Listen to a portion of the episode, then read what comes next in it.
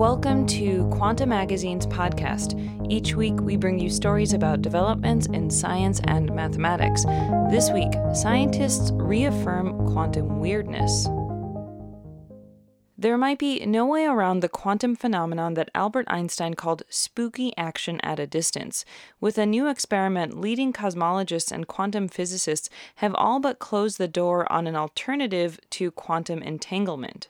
Nicolas Gisin, a quantum physicist at the University of Geneva who was not involved, says the experiment was truly technically impressive. It involved using starlight to control measurements of particles that were shot between buildings in Vienna. According to standard quantum theory, particles have no definite states when no one is looking. They only have relative probabilities of being one thing or another, but when they're measured, they seem to suddenly roll the dice and pick a state. Even stranger, when two particles interact, they can become entangled. This means they lose their individual probabilities and become parts of a more complicated probability function that describes both particles together. This function might specify that two entangled photons are polarized at right angles to each other, with some chance that photon A is vertically polarized and photon B is horizontally polarized, and some chances of the opposite. The two photons can travel light years apart, but they remain linked. If you measure photon A to be vertically polarized, photon B instantly becomes horizontally polarized. This happens even though photon B's state was unspecified a moment earlier and no signal had time to travel between them. This is the spooky action that Einstein was famously skeptical about in the 1930s and 40s. But in 1964, the physicist John Bell found a way to put quantum entanglement to the test. He first considered the possibility that particles do have definite states even when no one is looking, a concept known as realism, and that no signals can travel between them faster than light, called locality. He found that in that case, there is an upper limit to the amount of correlation that can be observed between the measured states of two particles.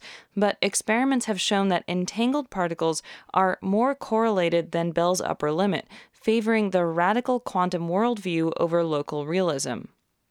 There's a hitch, though. In addition to locality and realism, Bell made another assumption to derive his formula that was ignored for decades. The three assumptions that go into Bell's theorem that are relevant are, are uh, let's say, uh, locality, uh, realism, and freedom. That's Andrew Friedman, an MIT astrophysicist who worked on the experiment recently it's been discovered that um, you could keep locality and realism by, by giving up just a little bit of freedom. This workaround is known as the freedom of choice loophole. In a Bell test, entangled photons A and B are separated and sent to far apart optical modulators. These devices either block photons or let them through to detectors depending on whether the modulators are aligned with or against the photon's polarization directions. Bell's inequality sets an upper limit on how often photons A and B will both pass through their modulators and be detected in a local realistic universe. Researchers find that entangled photons are correlated more often than this, violating the limit. A critical assumption of Bell's formula is that the two modulator settings are independent of the states of the particles being tested. In experiments, researchers typically use random number generators to set the device's angles of orientation. But what if the modulators are not actually independent? Nature could somehow restrict the possible settings that can be chosen. This would correlate the settings with the states of the particles in the moments before an experiment occurs. This reduced freedom could explain the outcomes that are normally attributed to quantum entanglement. The universe might be like a restaurant with 10 menu items. Here's Friedman speaking with reporter Natalie Wolchover. You think that you think that you can you know order any of the 10? But then they tell you, "Oh no, we're out of the chicken. You can't have the chicken burrito. Only 5 of the things are really on the menu." Mm-hmm. And, and so you know, you still have freedom to choose the, the remaining 5, but you, you would have uh, been overcounting your degrees of freedom if you assumed naively that you had access to all of them. Similarly, he says there might be unknowns, constraints, boundary conditions, or conservation laws that could limit your choices in a very subtle way. When setting up an experiment, these could lead to apparent violations of local realism. This possible loophole gained traction in 2010. That was when Michael Hall, now at Griffith University in Australia, developed a quantitative way of reducing freedom of choice. In Bell tests, measuring devices have two possible settings. These correspond to one bit of information, either 1 or 0. Because there are two measuring devices, it takes two bits of information to specify their settings when they are independent.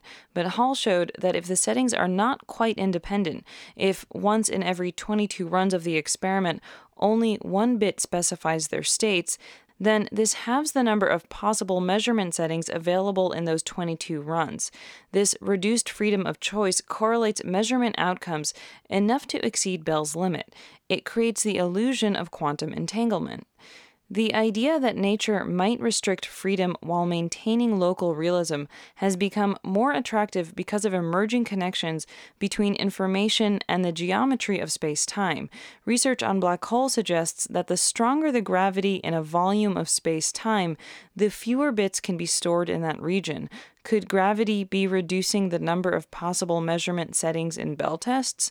Friedman and his colleagues at MIT were thinking about this when Anton Zeilinger, a famous Bell test experimenter at the University of Vienna, visited a few years ago.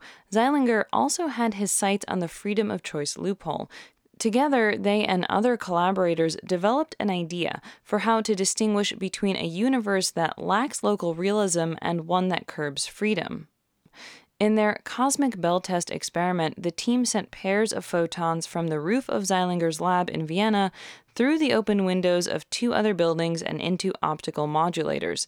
They attempted to lower the chance that the modulator settings might somehow become correlated with the states of the photons in the moments before each measurement. To do this, they pointed a telescope out of each window and trained each one on a star. Before each measurement, they used the color of an incoming photon from each star to set the angle of the associated modulator. The colors of these photons were decided hundreds of years ago when they left their stars. This increases the chances that their colors and therefore the measurement settings were independent of the states of the photons being measured.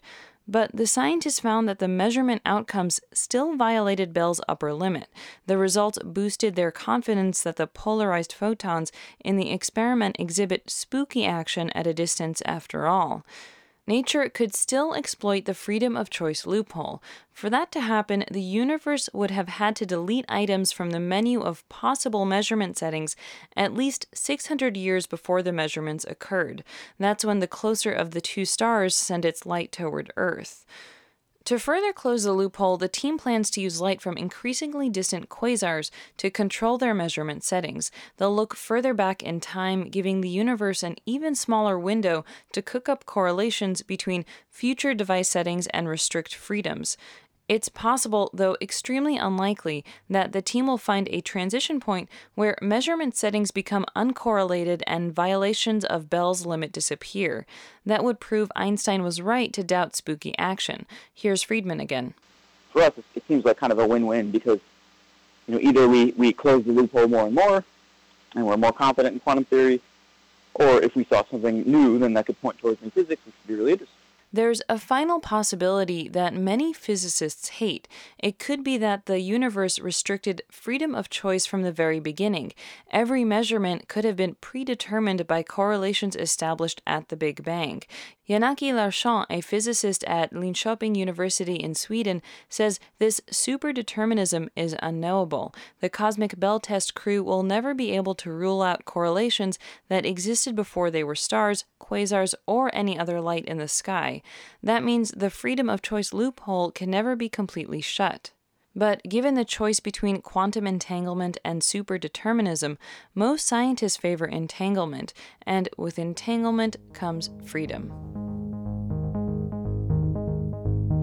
Jeanette Kazmierczak produced this episode. For more of this story, read Natalie Wolchover's full article, Experiment Reaffirms Quantum Weirdness, at quantamagazine.org.